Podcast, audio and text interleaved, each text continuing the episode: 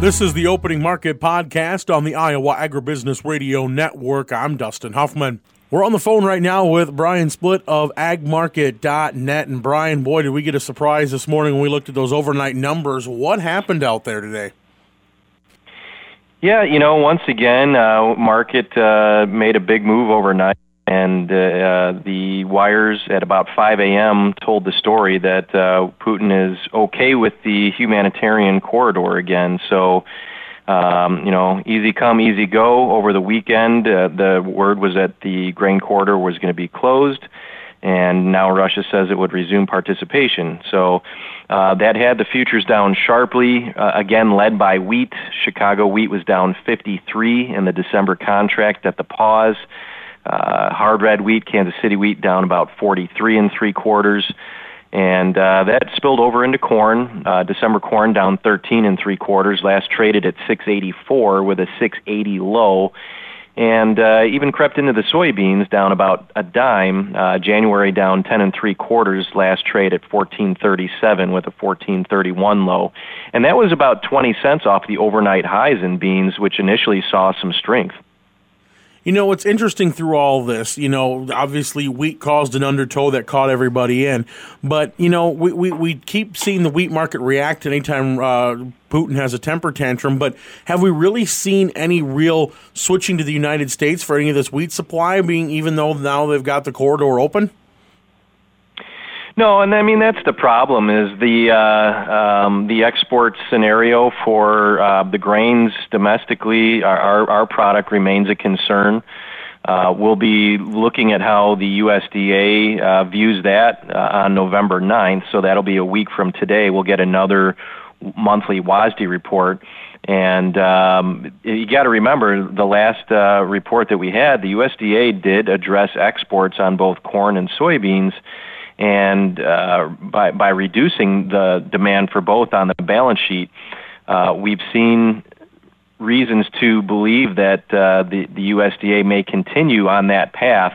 Um, maybe not as big as the cuts that we saw last month, but uh, f- for us, for agmarket.net, when we submit our our uh, estimates for the the report a week ahead of time, we're looking for another 25 million bushel reduction on exports for corn. Um, we do think we could see the the balance sheet stabilize on the export front for soybeans. We've done a little bit of business here recently, uh, where we might be back to what our pace should be based on the most recent cut. But um, you know, our our wheat product is still expensive to the rest of the competition around the world. But you just have a lot of different stories. I mean, Argentina yesterday said that uh, they were considering allowing their exporters to delay shipment of wheat due to their concerns about their own domestic crops. So uh, I don't think the volatility in this market is going to die down anytime soon. Now, obviously, the Black Sea region is not all that's affecting the market. What's going on closer to home that's got things moving and shaking? Yeah, I mean, basis for uh, soybeans and corn shipped uh, by barge to the Gulf were steady to lower uh, yesterday and that's on the potential for the Mississippi River to rise a little bit here. Um, when you look at spot bids for soybeans, steady to weak at, at elevators in the in the eastern half of the Midwest on Tuesday. Uh, bids for soybeans delivered to terminals along the Midwest rivers did rise sharply on Tuesday, with the market under, underpinned by uh, by expectations of some additional export demand. Uh, we saw bids for hard red wheat steady to firm at truck elevators and in the south uh, southern U.S. plains on Tuesday. Um, U.S. Uh, spot uh, cash mill feed values were flat on Tuesday. Uh, expectations for strong run times at flour mills are, are uh, noted there, and uh, basis offers for soy meal were unchanged at truck market processors around the Midwest on Tuesday. So uh, that's, I, I guess, the the the goings on domestically in the basis market yesterday as far as what we saw. All right, so moving over to the livestock side of things, what are we looking for? Uh, what we're looking to see here today? Well, you got to think that with the corn market uh, starting lower, that we should see the feeder markets um, uh, start higher. I would think a, a buck to a buck and a half higher in feeders. Uh, at least to start the day, and then that might be tempered if corn recovers uh, off these lows. Uh, but uh, I, I think when you look at the live cattle market, um, that's a market where we had the December contract uh, push through what is some major resistance last week. Uh, we had had some two previous highs on on the December live cattle that really looked like a double top for quite some time. So uh, a high that was made back in April at uh, 152.37. Uh, we had another secondary high that was made in September at 152.22 and uh, we were able to really punch through that aggressively uh, as we got towards the back end of October, uh, making a, a new high, uh, new contract high uh, at 154.25. So, really, the the market uh, has got overbought. It's kind of come back down, and it's revisiting this 52 area. Uh, we're holding support here so far. Uh, but uh, only time will tell whether this was a true breakout and, and if we're going to see some additional uh, uh, moves higher as we get into expiration, or if this was kind of a, a little bit of a fake out breakout. Uh, one bit of concern would be that we did gap lower coming out of the weekend. Um, so if we do see the market trade through the lows that we had on Monday, which would be 151.80, um, that we would potentially see some follow through selling uh, with that gap just above us. So we want to see this market go up and, and uh, get through that gap and close above that gap, which would be a, a back above the 152.90 level on live cattle. Um, looking over to the uh, the hog market, I think the concern there. Um, you know, we, we had these these huge just moves straight down uh, from the highs that we had back in September, and then straight up off those early October lows.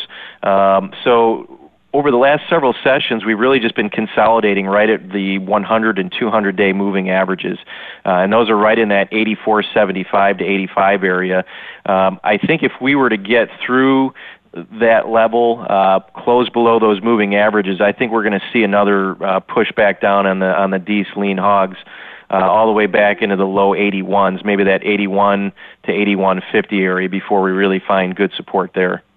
All right. Well, Brian, if folks want to make some market strategies with agmarket.net, what's the best way for them to get in touch?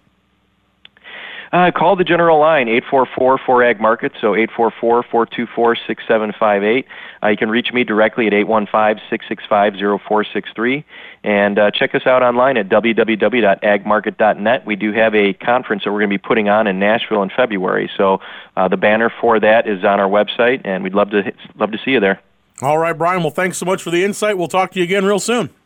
Thank you, Dustin. Have a great day. Appreciate it. That again was Brian Splitt of agmarket.net. Let's run down the opening markets. December corn down 13 and three quarters at 684 even. March down 13 and a quarter at 689 and a quarter. November beans down 12 and a quarter at 1423 and a half. January down 10 and three quarters at 1437 even. Soy meal down 60 cents at 417.20. Soy oil up 36 cents at 71.42. Chicago wheat down 60 and three quarters at 841 and three quarters. Minneapolis wheat down 41 and a quarter at 948 and a half. Kansas wheat off 49 and three quarters at 940 and a quarter. Oats for March down 16 at 390 and three quarters. On the Merc, December live cattle up 20 cents at 152.15. November feeders up a buck 30 at 178.22. December lean hogs down a buck 15 at 84.05. Pork cutouts 92 cents lower at 94.45. And class 3 milk is a penny higher at 20.60. Thanks again to Brian Splitt of agmarket.net for joining us here today on the Opening Market Podcast. I'm Dustin Huffman on the Iowa Agribusiness Radio Network, where Iowa Ag matters.